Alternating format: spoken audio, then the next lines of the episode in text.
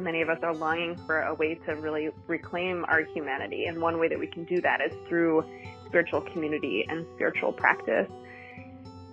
What can we do to intentionally, with kavana, um, really invest in a community that does serve us, that does nourish us, that does elevate us. You know, instead of just being, you know, hey, I'm a Jew, but saying, hey, I have this thing called community and it does X and Y for me. It helps me be better. Not me by myself, but I'm part of something larger than me, and that's one of it Judaism's biggest assets. Welcome to Purple Honey, a gathering of female voices where we explore how Jewish wisdom and feminine spirituality can bring sweetness to our everyday lives. I am your host, Jody Bayless. We are just coming off the heels of Shavuot time, marking the moment where the Israelites arrived at Mount Sinai and experienced the receiving of the Torah, and thereby marking a beginning of what it means to live in community in the weeks leading up to Shavuot, I imagined this large group moving together towards something. All of the feet that were walking. I imagined this group as a primordial community and wondered what it did it feel like to be together through this murky formative time. And I wondered what forms a community? I explore this topic today in conversation with two women who are actively forming communities. First, I'm talking with Ariella Morkowitz, creator of Saviva. Saviva is a collective that nourishes women's lives, making Jewish communities stronger. Ariella has dedicated herself to the pursuit of fulfilling female Jewish spiritual and communal experiences, and through Saviva, creating more spaces for women in Judaism. Ariella collects inspirational teachers, healers, counselors, and guides devoted to improving the lives of women, and then shares them with the audience of Jewish women that have been waiting for them. Ariella has a dynamic background, bringing together her experience as a mikvah guide, pioneering efforts to modernize mikvah, nonprofit Jewish experience, and experience working as a Yeshivat Maharat certified premarital teacher all these energies come together in forming the women's collective, Saviva. One thing I um, love about Jewish practice is that there's a lot of um, reenacting. Yeah. To connect, mm-hmm. and so I feel like what you're doing is there. It's a there's a reenactment of bringing women together and exploring uh, and having those hearthfire conversations. And as you spoke to, um, you know, this a, a woman's space and creating a woman's space that's enriching. Um, I'm just curious in your own life, were were there moments, um, were there women and moments in your own life that sort where you sort of had that sense? Um, Okay, so full disclosure of the Ariella story. I grew up in a modern Orthodox household where segregation by gender was something that happened, not always, the modern part of modern Orthodox. Um, so my entire Jewish upbringing was co ed. My educational experience was co ed, but at the same time, very familiar with different treatment by gender. I also have only sisters, so I didn't have like a brother who was doing something that I wasn't supposed to do. We were all doing the same thing, kind of thing, in our house, so there wasn't anything really strong that way. Um, but I had many women in my life who exemplified, I think, in my mind, the the richest parts of what community could be. Um, I mean, I've got a lot of great role models, but um, I grew up in a community where the Rebbetzin, the rabbi's wife, was a force of nature, where she was the maternal figure to all. Um, and her idea of being a community leader was that she was responsible for the well being of her flock. And that was my model of what community leadership was. It was like somebody's down on their luck. It's my responsibility to help figure out how to put that person back up on their feet because that's what community is for. Um, their house, their door was never locked. Their front door was never locked so that anybody who needed anything could walk in, and they did. Um, and I don't know how she was in 700 different places at once, but um, she was the ultimate caretaker. Um, and that for me was definitely one of my first memorable models of female le- communal leadership. Um, I also I learned a lot from my mom, who did not grow up in an Orthodox house and herself, and came to Jewish community later in life, and tried to find her place. And so I think watching her figure out what she viewed as her strengths um, and what she could contribute to a community where she didn't always feel the most, you know, knowledgeable or have the strongest background per se, but she found the ways that she could contribute. Um, that watching her live that journey and understand that every person who's part of a community has has both what to add and whatever they do have to add is of value to the community that there's not one way to live in and contribute to community and to give people the freedom and permission to kind of say i can show up this way. This is what i'm good at. And to figure out where to put them in that community because there's so many different ways to nourish and feed community and community needs so much um, that was something that was really truly um, formative, I think, for me.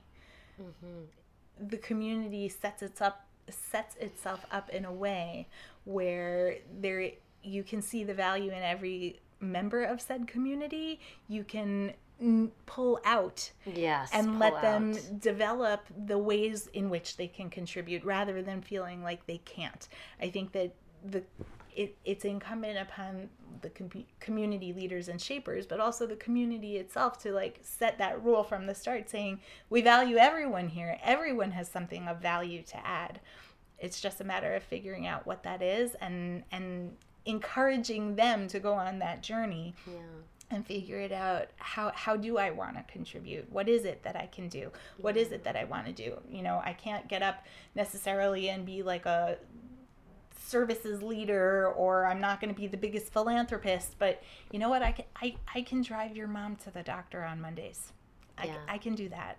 Yeah. Or, you know, whatever it is to find what feeds someone to make them feel a value and that they do belong and that they're an important part yeah. of the community and that the community wouldn't function as well if they didn't show up. Yes. The idea of convening as a community, I think women psychologically, neurologically, sociologically need to connect meaningfully and deeply with others. Um, and we have this amazing thing called the Jewish community, which should be able to meet that human need for us as women. Mm. Um, so, how can we maximize mm. this thing called Jewish community mm-hmm. so that mm-hmm. it's serving that purpose? Because otherwise, what I don't know about you, but I'm crazy busy with I don't know what really, but it seems to be tiring. and the idea of finding extra time is rare. Um, so, how can I make my time spent with my Jewish community also nourish me and satisfy that human need for community that I have? The idea that I would participate in Jewish community and have it not serve that purpose that that then I would have to be like wait a minute I got to also find time to like get together with my girlfriends or you know my pace group or my you know Overeaters Anonymous or whatever, like the other, my PTA, whatever, mm-hmm. like the idea that I don't have enough time to fit all those different pieces of community together. So I think for me, it's like we have this wonderful thing called Jewish community. Let's make sure that it let's let's just pay attention to whether or not it's actually serving that purpose of fulfilling that need for deep connection and making us feel like we belong and making us feel like we're contributing to something larger than ourselves and making us feel like it's um, mm-hmm. affirming our values and in a, a space to explore our values because if it's not then we should kind of work on that a little bit. Doing my interactions with lots of women, I love the conversations when it's like, well, why is there no blessing that I should say when my kid finally falls asleep in my arms? Mm-hmm. Like that's a moment of mm. bliss mm. and gratitude.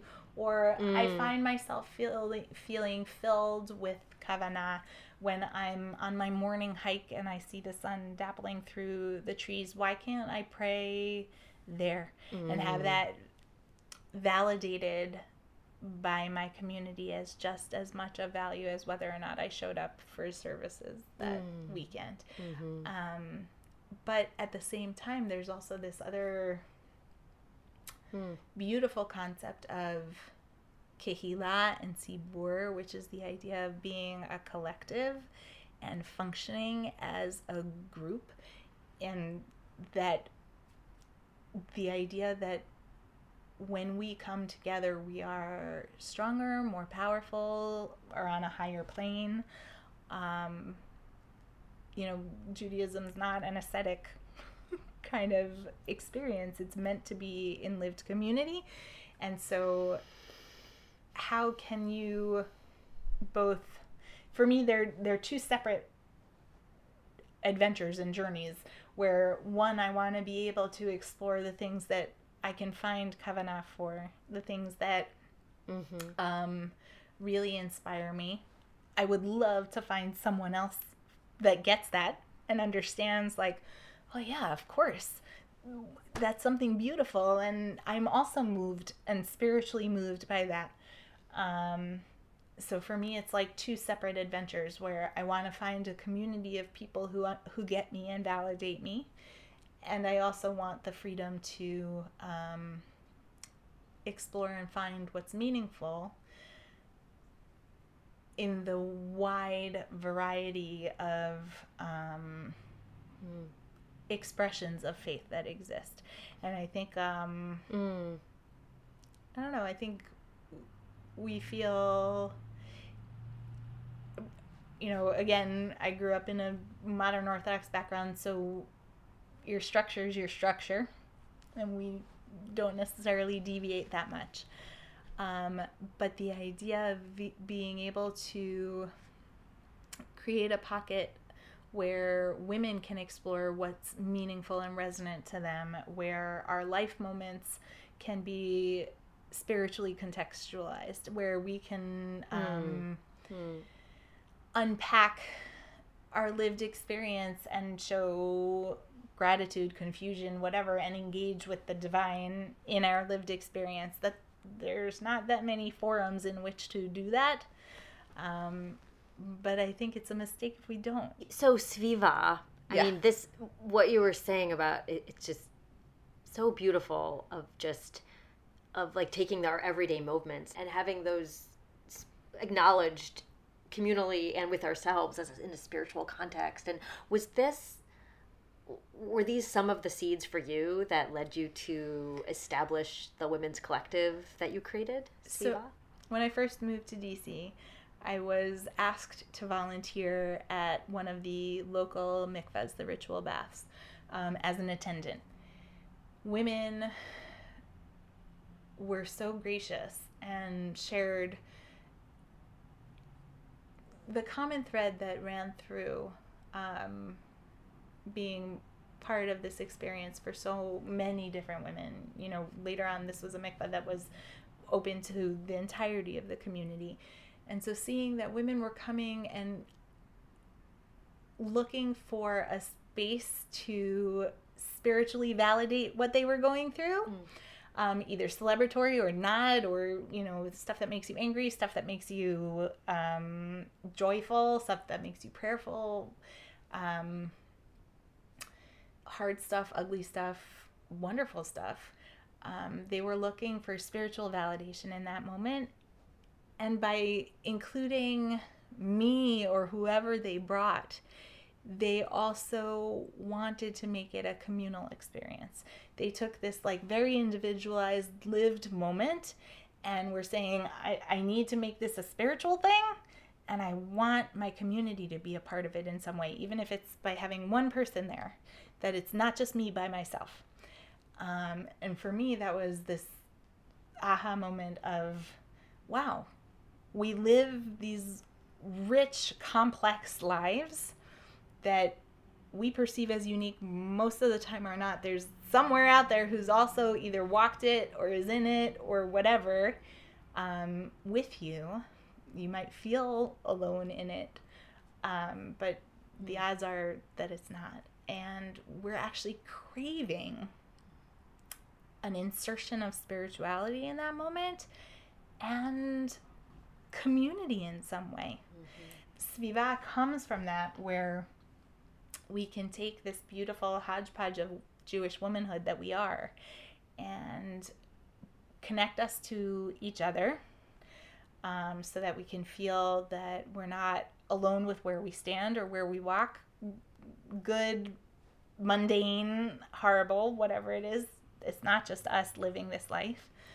Um, and that we can feel that deep sense of connection and validation, connecting us better with the amazing resources, providers, clergy, so the support system that exists doing a better job of like making sure that pipeline is working the way it should. Like we have this amazing community um, that we live in, and there's tools to help us live stronger, better lives, and making sure that that pipeline works really well. So connecting mm-hmm. that and then connecting us as women to conversations that should be happening as a collective.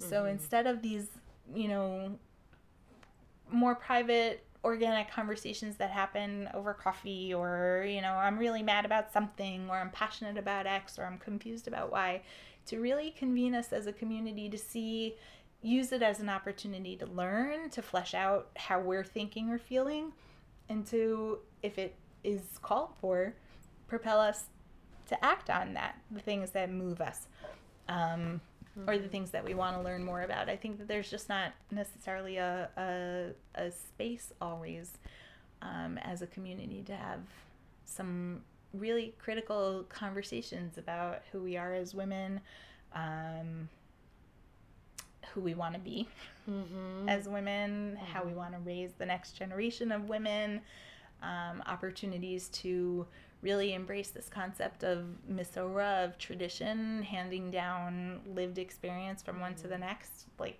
you know, there's some amazing ladies who've lived a lot of life. And how how's she gonna teach me?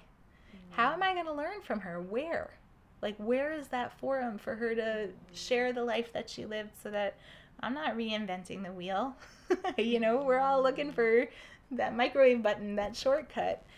Somebody else has done this before me. There's lessons to learn. My daughter, I love her. She, we have a great relationship, but the truth is, she'll probably listen to someone else's mom faster than she'll listen to me.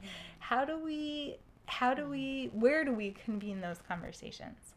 Mm-hmm. What are some of the types of events that you've held, and what are just some um, maybe bright stories that have come from those?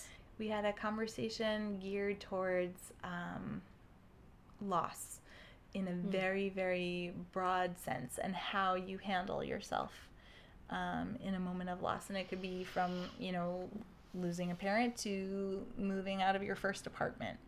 Um, but the idea of how to most.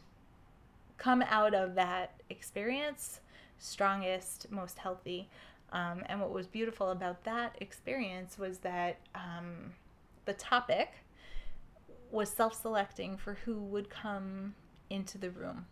and the idea of creating a structure where this wasn't a, a room for chit chat. This was a we're coming into this room with intention to connect with one another over a topic that's resonant for each one of us because we chose to show up here on a Tuesday night.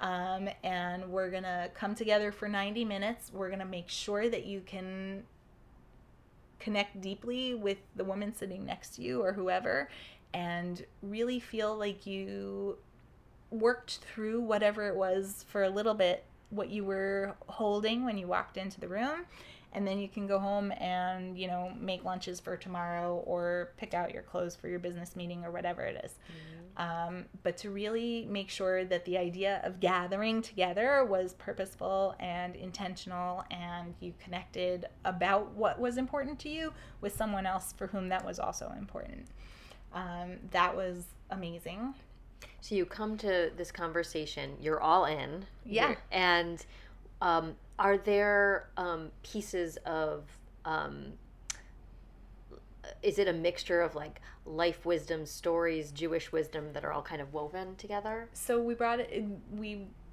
were so thankful um, and lucky to have Devora Enton, who's the, a fantastic um, therapist who from Philadelphia, who came and joined us. And the idea of putting an expert up as our facilitator and guide of conversation, that was again maximizing what community's purpose is.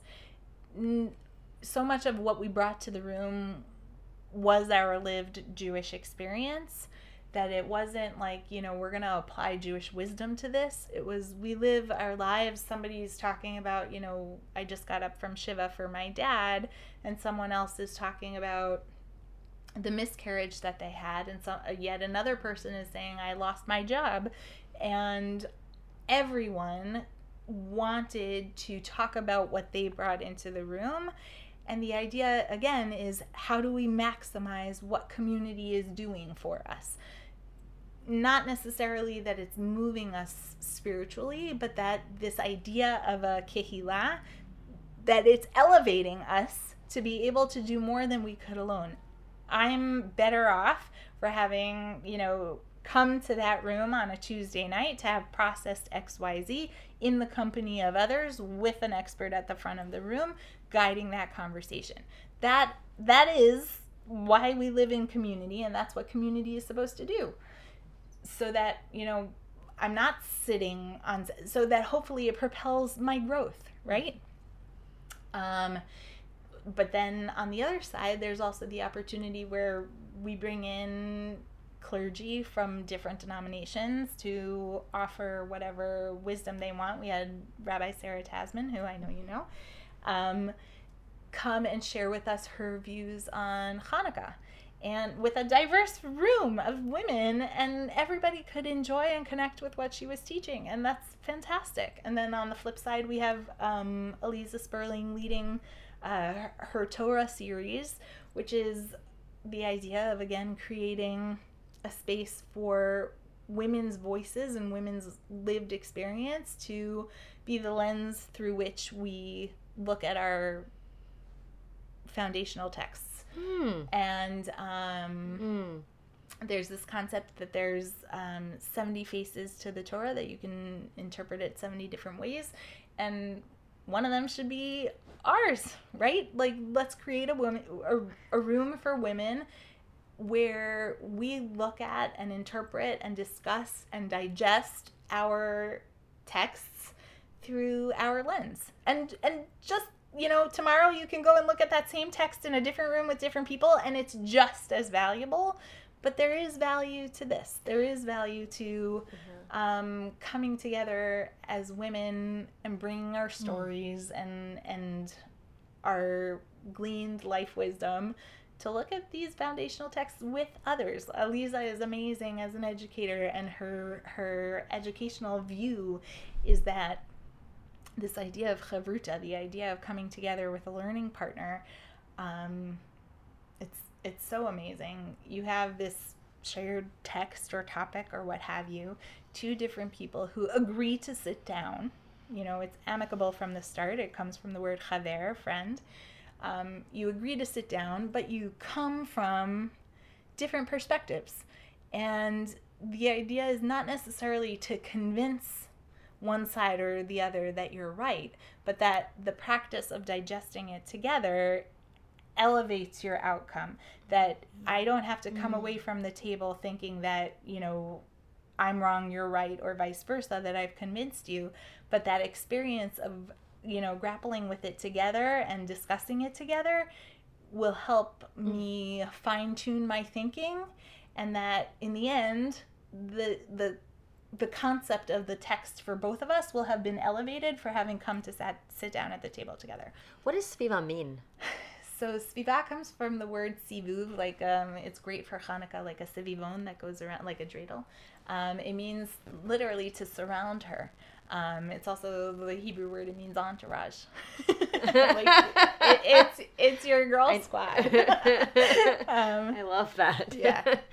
um, and what is what is your hope for the future of Sviva? It's newly formed, just this wind past winter, right? Yes. So very newly formed. I think um, we could go in two directions. One, we could be obsolete in a couple years time and I will be the happiest person on earth because it means that the rest of the Jewish community woke up and said, "Oh, we should pay attention to the woman's experience of our communal faith um, and make sure that we're tending to it and nourishing it. And great, I got no job to do. Fantastic. Um, the other trajectory is that we've created a space in the Jewish communal landscape that is just dedicated to what women need as humans to feel nourished and satisfied, um, spiritually and otherwise.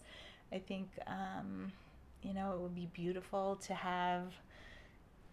You can imagine like the the JCC for women or whatever, um, mm. where you can have a, a yoga class led by someone who's celebrating one of the prayers for our bodies, or we can have a class dedicated. There's another class going on dedicated to um, premarital counseling, and there's mm. um, maybe there's a sanctuary space, and you know there's a, a, a your your neighbor comes and she's meeting her her learning buddy, and that's where they come to kind of grapple with something new, and she that's where she shows up on Wednesdays, and maybe. Um, there's a posse of bubbies in the back who are working with their third grade sous chefs to make like mitzvah meals for new moms or um, we have i don't know what an awesome vision to have this space we but everything it's like what do we need to make women feel powerful and strong because that's what community is supposed to do how do we how do we take a space that invests in women in their growth how can we use you know, like, do we hire a bunch of young women and have them run the space so that they learn how to advance professionally? Or is there a preteen sisterhood that's like learning how to raise money? Yeah. For a Women's, kickboxing class right. or something. Is there a, you know, public speaking course that you can take? Where are the ways that we can insert ourselves so that, eh, you know, also, again, going back to my beginnings as a mikvah attendant, um, validating our lives. You know, how do we create an opportunity for you to come and plant a tree for the miscarriage that you had and have everybody recognize and honor that in a public way? How do we talk about, you know, marital difficulty and struggle in a way that's really real and understand that navigating this community as a single person could be a challenge and how do we support each other through that how do we create a space where your identity as a woman is the sole focus of what we're doing rather than you know many of the ways that the jewish community engages with its women is is who we are in relation to others. You know, you know, are you single and looking to be partnered? Are you a new mom? Are you getting married and you're the future of Judaism, so we better get our talents into you quick? Or um, are you the volunteer that we're dependent on to do everything? Or are you a potential philanthropist? Or are you a crisis case? It's how can we create a space that looks at what we need as women, regardless of who we are in relation to anyone else.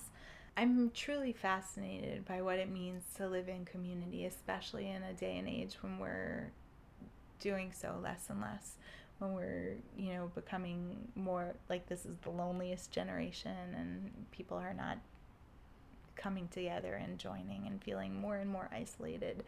And so i i love this gift that we have that is the jewish community. And so i think you know speaking to perhaps um, that differentiation of you know we left egypt as a people, right? You know, we were identified as those Jewish slaves who upped and left versus that moment of codification when we became a nation and a community where we had rules and values that we embraced um, that then governed how we exist with each other in community, right? Um, those are all the interpersonal structure to how to relate to others, how we how we interact with one another, um, and in infusion of the spiritual and how we relate to some higher hand in life. Um, I want to, with Sviva, see what happens if we insert that kavana into community and we put in that intention and intentionality and say it's supposed to be doing something for us. It's supposed to be a kehila kedosha, a holy collective. It's supposed to elevate us. So let's figure out what structures, what rules, like where, how can we create a, a room that is respectful of everybody's um, godliness. You know, how can we create a space that is safe and lets us be who we are unapologetically and feeling um, embraced and un- unthreatened.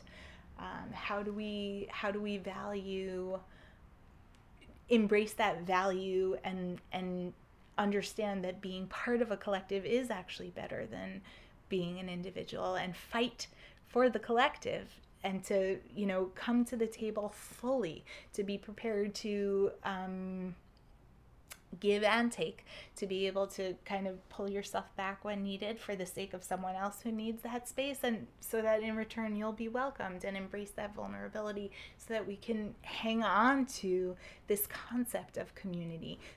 Next, I am talking with Lauren Spokane from the New Synagogue Project. Lauren Spokane is the lead instigator and board chair of the New Synagogue Project. The New Synagogue Project is a new Jewish community in Washington, D.C., that is spiritually vibrant, radically inclusive, and committed to social justice. When Lauren is not synagogue building, she works as the director of development for a multiracial, multi faith community organizing network called Faith in Action. Through her work to build the New Synagogue Project, Lauren channels her skills and passion for fundraising, community organizing, organizational development, justice, singing, creativity, and building a sense of community and home. A DC resident, she also serves on the board of Jews United for Justice. I'm curious what brought you to um, New Synagogue Project. What has been your role? Well, um, I've been involved uh, pretty much from the beginning. Uh, Rabbi Joseph Berman first started talking to folks about his idea to build a spiritually vibrant, liberation focused Jewish community a few years back. And, um, it was something that I really wanted and really envisioned for my life here in DC. Uh, we, my husband and I moved here about four years ago and you know, bought a home and envisioned building a, a family here. And I had been a part of some really incredible justice focused, spiritually vibrant community, Jewish community in Boston. And so was mm. really craving uh, to have an experience like that and also to um, be a part of a community where I could raise kids inside of that would have be grounded in those values and uh, share those kinds of really special, generative, uh, nourishing and liberatory Jewish experiences. So uh, I I hopped on board and then pretty soon after ended up kind of leading the charge to, wow. to organize um, folks to come together and, and build this you said the word vibrant. So, um, what does vibrant mean for you? Hmm. Uh, part of the vibrancy comes from co-creation, and mm-hmm. so when we've taken an organizing approach, that we're starting with what are our stories, and you know, sitting down one to one with folks over coffee and saying, you know, what's your Jewish story, and what are you longing for? and what could we build together and then figuring out where that um, intersection of shared interests and vision is and and building that. And so I think that that's part of why, you know, we went through this whole process. New Synagogue Project was meant originally to be a placeholder name. Our, you know, our branding is that name in brackets, uh, because we said, well, we'll call ourselves this and then we'll have a community process to, to choose our name. And we landed on uh, actually affirming New Synagogue Project as our name moving forward. I think partially because it really reflects the idea that we're we want to constantly be renewing what we're doing, and we're uh, it is a project, and it will continue to be a project that we are uh, co-creating together. And uh, so we don't have to do things the way that they've always been done, or you know, just because they've been done this way in other places, or the way we grew up.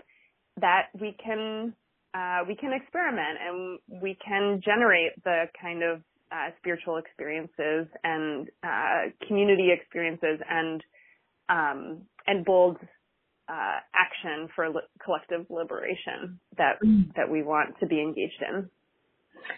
So there's so much there and i'm just going to pick a few pieces out and i do want to and it's so rich and exciting and i like feel the momentum and the spark like in this just this story of formation of new synagogue mm-hmm. project it like mm-hmm.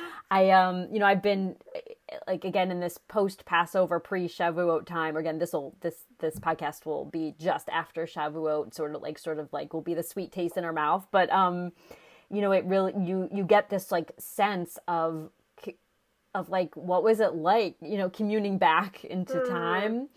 And i'm getting like as you're saying these words of you know generative and re- and something that's fluid enough that's that it can renew itself and um, co-creation and um, stories. It's it um it I, I feel like if i sat and thought about it you know and, and sat with those words long enough i it would like transport me back to this like mm. post Exodus time, you know.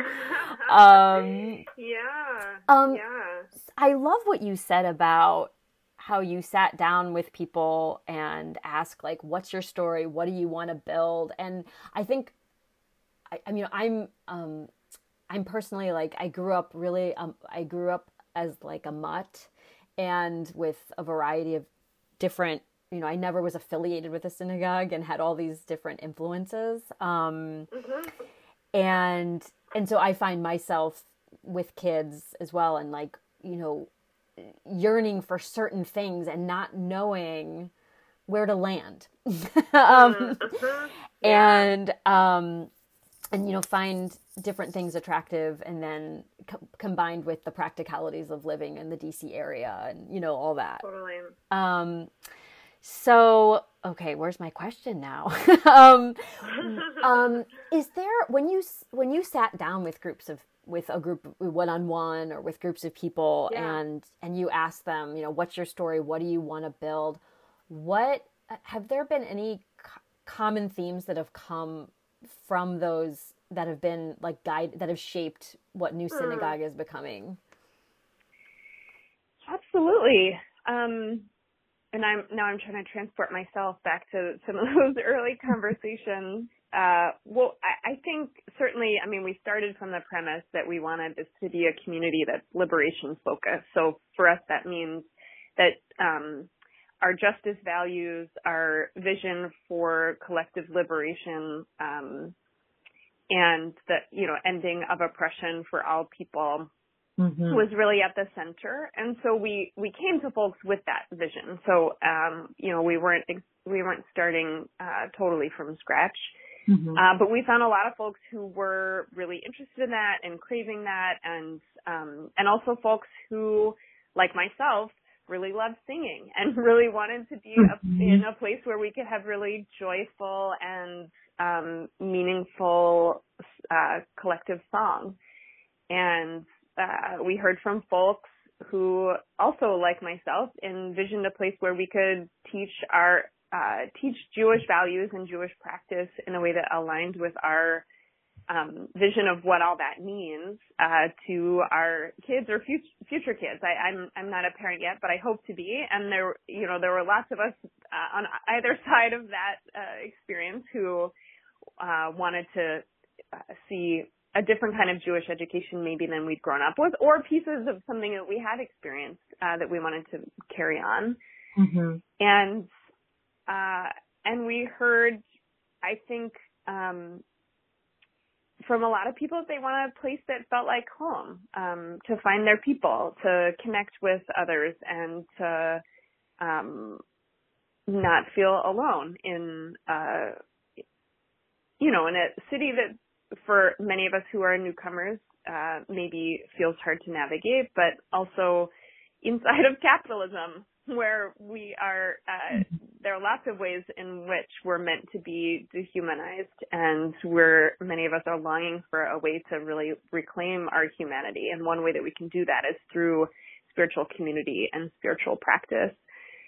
And um, and have a, a community also where we can be building authentic relationship with other communities across lines of difference in this city where there's you know incredible um, tension and and harm being inflicted on black and brown communities and uh, uh, and you, know trying to explore what is our role in all of that. So all of, all of that is to say that people wanted community and a place to belong. Yeah. The other thing that it would be really important to say is that uh, many of us are in, actively involved in social change movements as organizers, activists, fundraisers, um, you know, in lots of different roles and, uh, really craved a place where we could kind of get our cup refilled and where we could be supported in doing this, uh, work that we do in the world.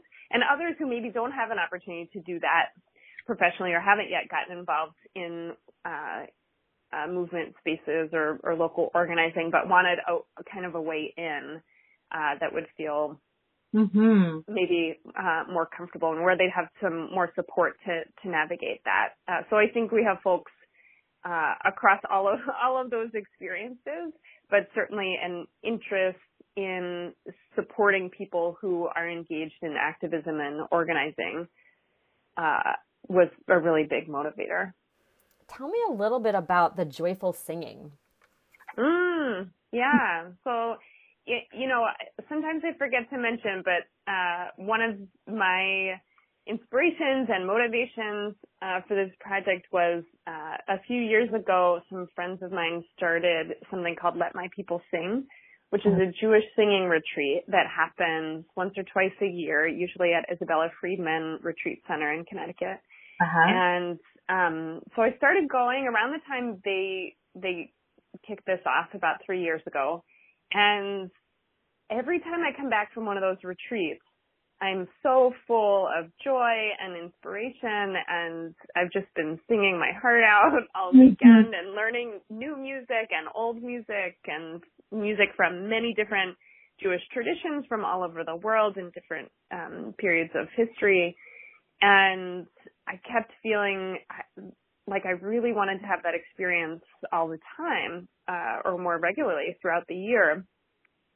And so uh, that was absolutely uh, a piece of what I had in mind in building uh, mm-hmm. this community and and other folks too who were er, involved in New Synagogue Project early on who were also attendees of Let My People Sing. Um, and so we have a singing team. Uh, we have a, a, set of folks who meet regularly to learn and introduce to one another new tunes and new melodies for our Shabbat services on Friday night. And that group also organizes a monthly tish, um, which I believe means table in Yiddish. Mm-hmm. Uh, it's basically kind of a community thing, and uh, we really get together usually around Havdalah once a month, mm-hmm. which is the ritual that um, transitions us from Shabbat into the new week, and we just sing for a few hours and anyone can introduce a song. Teach, uh, we, you know, give folks some guidance about how best to teach a song and encourage everyone to uh, share the background of where the song comes from. All of those norms we drew heavily from Let My People Sing, and we do a kind of mini version of that actually. Usually at the end of the night uh, during our potluck dinners on after Friday night services.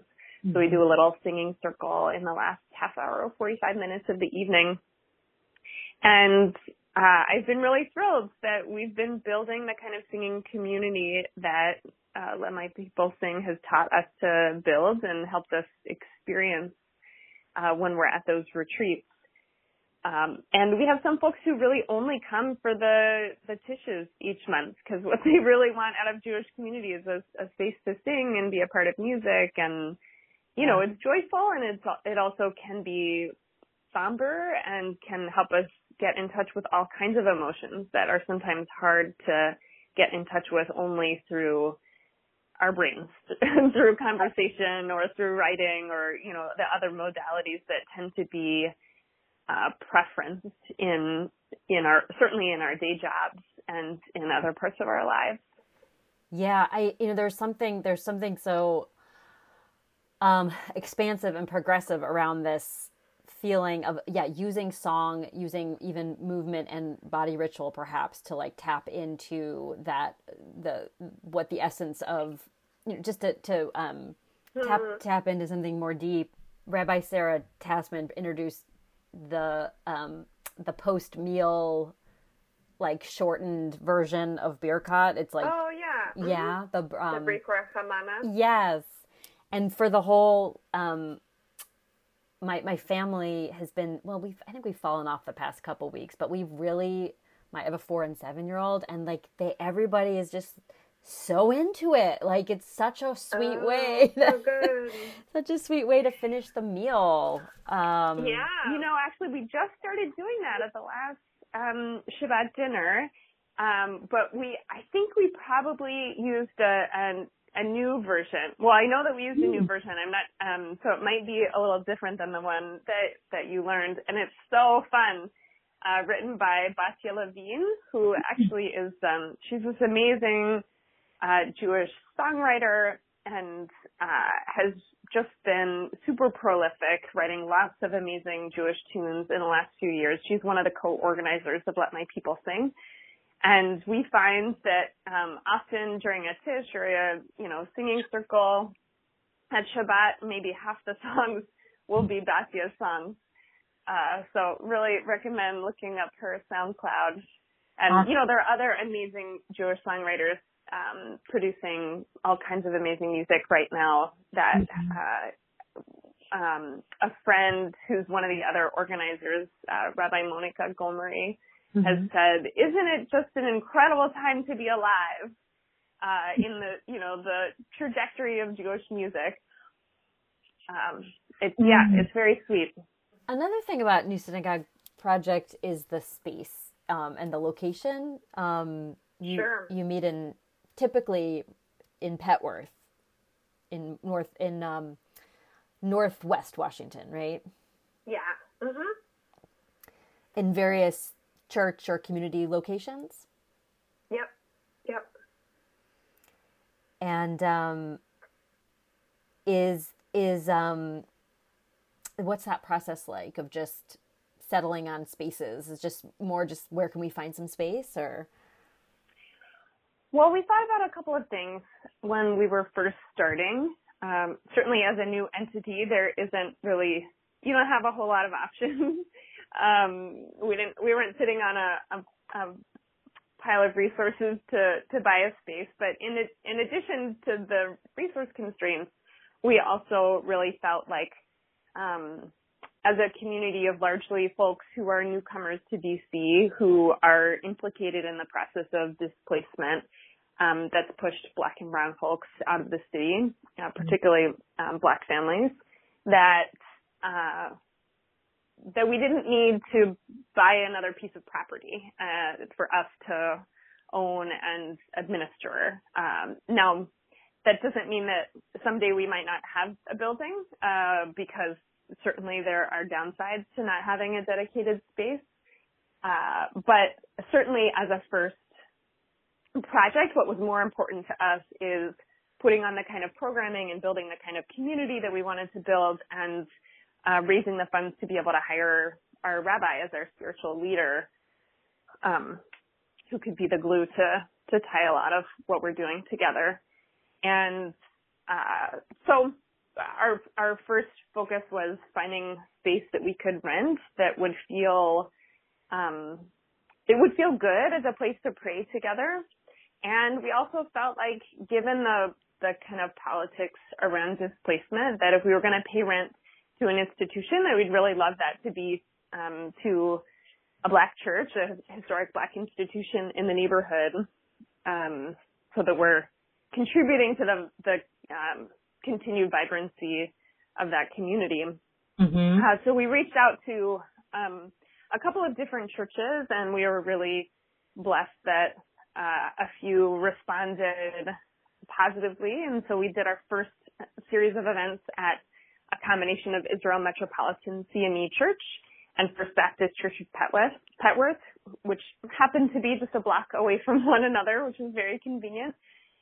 Um, they hmm. are now actually both under renovation, so we we're hmm. still using Israel Metropolitan for some events, um, uh, but have also been using some other spaces. So uh, right now, our regular Friday night services are generally at St. Stephen's Church, which is actually in Columbia Heights, uh, mm-hmm. but you know, also, as you said, in Northwest. And sometimes when the the church in Petworth isn't available for Saturday mornings, and we use a combination of spaces. There's a little um, Latino uh, community theater called El Teatro de la Luna, uh, where we do our text studies on Saturday mornings sometimes. And there's a little teen room at the Mary Center, um, Community Health Center, where we do our, our Tot Shabbat service. So we've had to be a little bit creative. Some of it, I will say, has involved me literally wandering around the neighborhood by foot and knocking on doors mm-hmm. to see who would have us. Uh, and you know, there if there are like complicated logistics of having to schlep our stuff from place to place, but we're really grateful to have been hosted by the community institutions that have opened their doors to us that's wonderful. I, I, I, I love the whole dynamic and feeling of that. And that I, I actually, we, my family, we recently went to the Tot Shabbat at Mary Center, and um, I mean, um, I'd, I'd formerly, you know, until recently had worked in a large community organization that networked with other community organizations like Mary Center, and so for hmm. me, having bringing my kids there, I was like, this is like killing two birds with one stone. We get to be in um, a community center where I could show my kids where resources are um, for families that for underserved families, women families, and go to synagogue. So I have to say, like, I was really yeah. loving that element. Oh, I'm so glad. Um, so um, you know, and the so your so new synagogue is it's structure around the these there's this there's these um you know while there's this fluidity and growth and then there's the, also these um more formed and clear foundational pieces. Um uh, yeah. and i'm just curious what your thoughts are as you know it's as things are forming um what what is what does communal leadership mean? Or what does leadership mean in the context of the formation of New Synagogue Project? And it can mean many things, you know, like if it's having the um, a spiritual leader, or you know, and, and then all the other types of leadership. Yeah, well, I think that depends a lot on the kind of area of the project. Um, leadership will look a little different. Uh, there are some, you know, our treasurer, you know, we have kind of a mini finance team, which is me and our treasurer and, uh, you know, uh, the person who's now stepped into a new role we created around operations. Um, mm-hmm. there, uh, and it's really just about managing an organization, much like you would in any other nonprofit. Uh, leader, uh, and then there are teams that are really um, actively engaging new folks in the work uh, and actively soliciting input on, well, what should our programming look like? Mm-hmm. So we have an arts, culture, and learning team, um, and we've got, and over in the justice space, we're really trying to build long-standing partnerships with other communities and um, social justice organizations. So leadership looks like how can we sustain a partnership, build a relationship, help build bridges between our community and other communities. Um, I would say across the board, we have a real value around leadership development. And by that I mean we're constantly looking out for who can we bring into leadership and what's a pathway for them to, you know, show up to something and then be asked to be involved in, in the planning of something and then, you know, if it's the right path for them and, and it's not, this is not a a thing that everyone is interested in or wants to do or has the, the capacity for in their lives, but that we see everyone as a possible leader in, in some role yeah. in the community.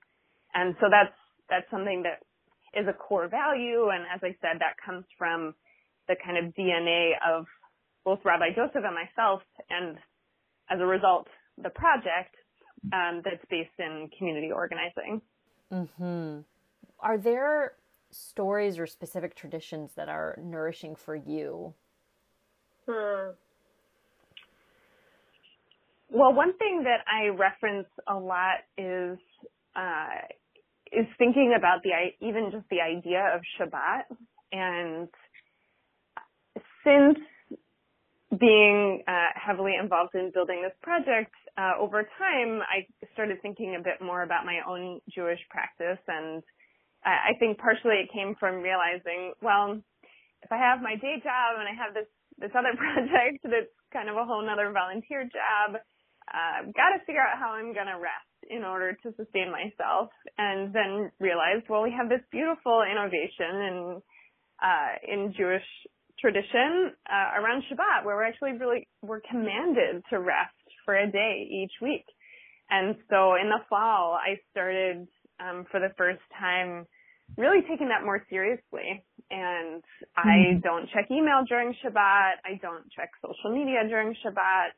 I use this nifty little um, downtime tool on my iPhone to automatically mm. turn off most of my apps during Shabbat, and so it you know it clicks in every week.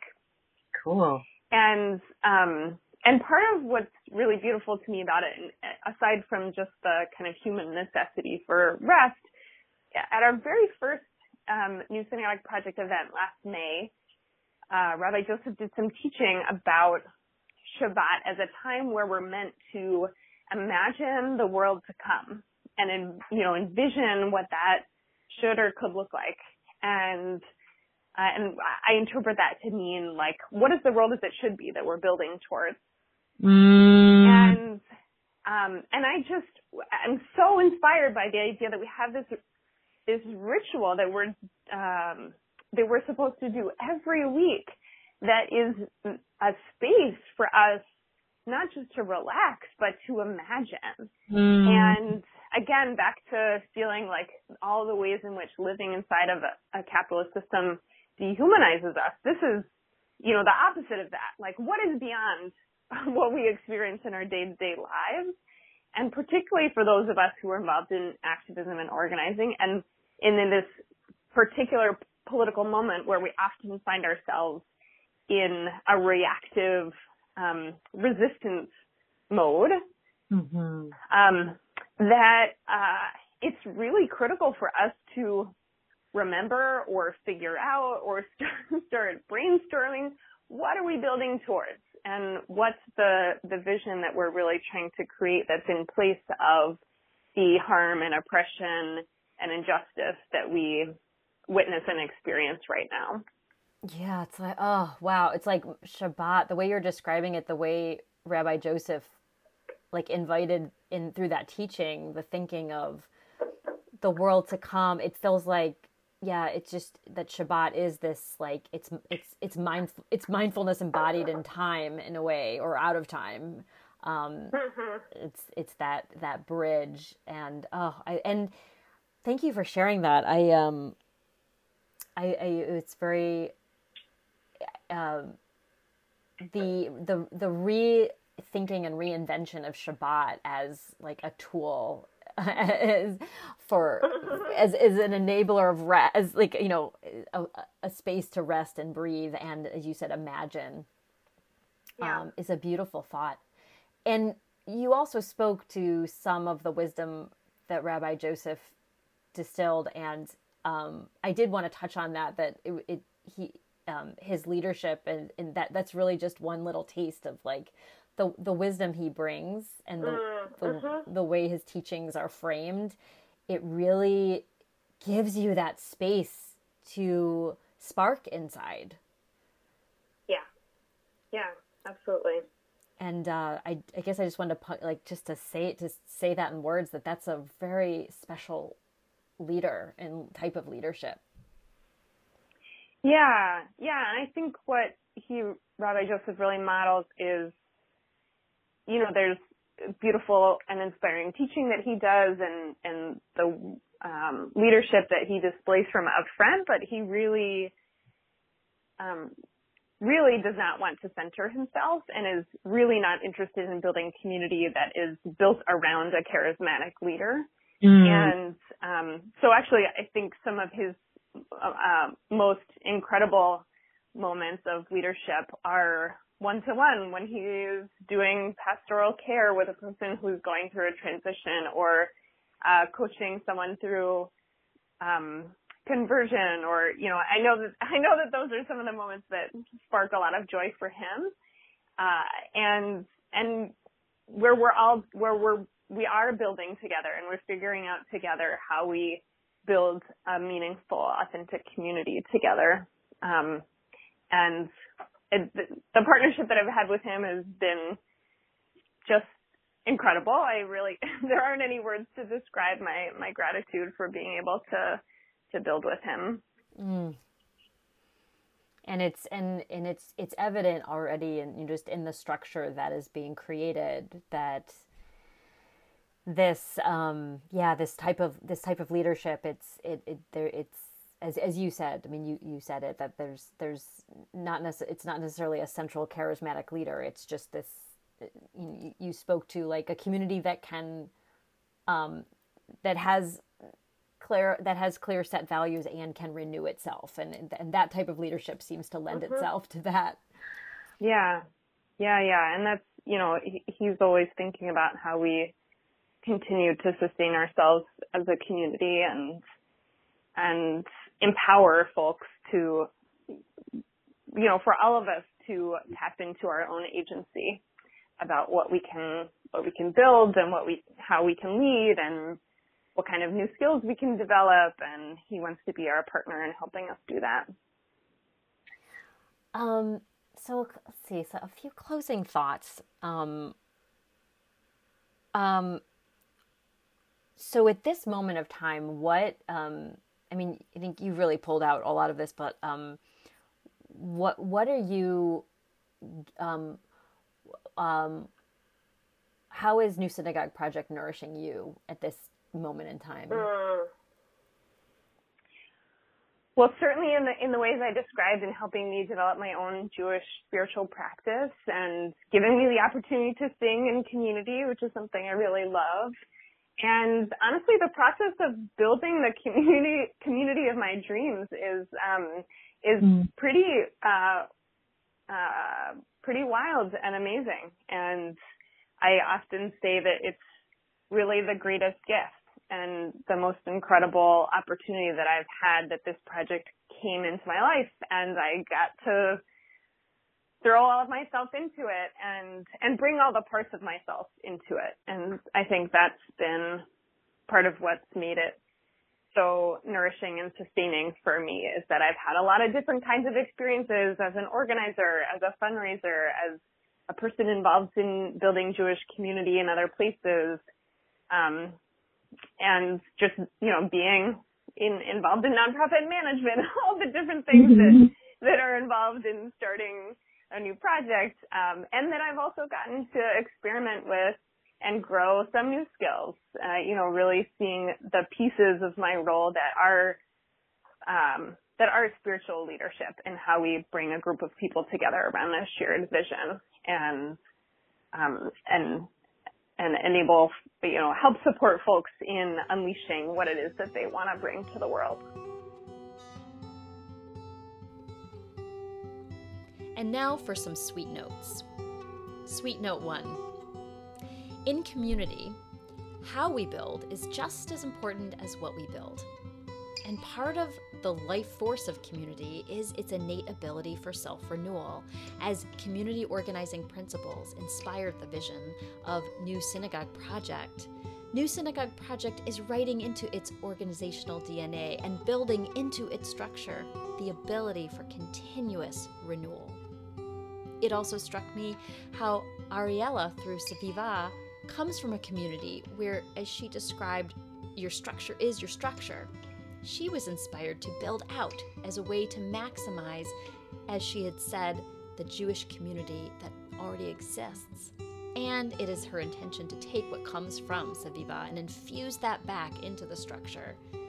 This theme of innovation and renewal within a structure and resiliency of the structure itself is an interesting common theme across these two different communities.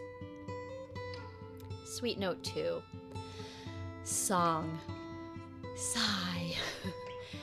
I felt so lighthearted in hearing how part of what Lauren yearned for was to build a community where song brought that vibrant, soulful expression. Using the new inspiring tunes combined with some older ones and having dedicated song time, it just brings something. It adds a bright beat and a personal confession. I too always yearned for a community where song was central. And I just never gave myself that inner validation that this was a legit way to like a legit piece of community to really look for as a central part of that community. So I thank you, Lauren, and I thank you, Rabbi Joseph and New Synagogue Project, for modeling that song is so significant and is a key ingredient to what makes community joyous and vibrant. Sweet note three it is the personal stories that help to build community in its early stages of New Synagogue Project's formation, a question that was asked in the one on one conversations is What is your Jewish story? Individual stories are then being built upon the strong vision of New Synagogue Project of creating a vibrant, soulful, and social justice focused community. In Saviva, it is the sharing of stories between women whether through learning at a Her Torah event or in events that focus on themes such as holidays, loss, or other life moments. These events are forums for sharing stories and creating deep connection and amplifying Jewish women's stories. Sweet note 4 Leadership. As Ariella is leading the charge informing Saviva and described the inspiration and modeling of women's leadership she received from her Rebbetzin growing up. She is also bringing in and collecting teachers, healers, leaders, guides to enrich Saviva gatherings. And as leadership in New Synagogue Project ranges from the organizational to the logistical to the spiritual, it was striking how Lauren described New Synagogue Projects spiritual leader as being in partnership with its members to co create this vibrant community. This configuration of decentralized leadership strikes me as such a strong invitation to members if they feel called to bring their strengths and share their gifts and be part of the building process. I'd like to thank Ariella and Lauren for their generous conversations and for their good work. This was such food for thought. I'd like to thank Ethan Bayless, sound engineer and co producer. And for upcoming events, I am so excited to be partnering with Rabbi Sarah Tassman for her summer solstice half day retreat on June 21st. There will be restorative yoga and art and intention setting and just this ability to have space for yourself to mark time. And the food and food ritual plate making will be by moi. Very excited about this. And if you want to learn more about the event, you can find information on redlentilconsulting.com. Until then, I am Jody Bayless, and this is Purple Honey. It was just awesome to be in conversation with all of these people who are so passionate about organized religion and a little bit about reorganizing it. Mm-hmm. The innovation, the beyond the edges maybe yeah but in a very deep way like not just you know how do we get more people into the building mm-hmm. but instead thinking about what's the purpose of relig- organized religion in the first place like why do we need that? Why do you need to adhere to so- what the best best part was like you could have stripped off everybody's name tag or like what church or mosque or synagogue they belonged to and swapped them out because in the end it was like everybody had the same values. Everybody had the same you know higher purpose in life. Everybody had the same principles that were guiding them and it was phenomenal to be able to be in a room with people who were saying like what on earth do we have these systems for? They're not doing mm. what they're supposed to do. They're not helping us be better people. They're not helping us you know walk through the world making it a better place. That's in fact many times it's the opposite. It's causing us to be more hateful and hurtful what have you um, and people aren't coming anymore so the system's broke like mm-hmm. what do we do different what do people like why was religion organized religion created in the first place what was mm-hmm. it supposed to accomplish mm. and how can you repurpose that for today so that we don't lose what it was supposed to do to us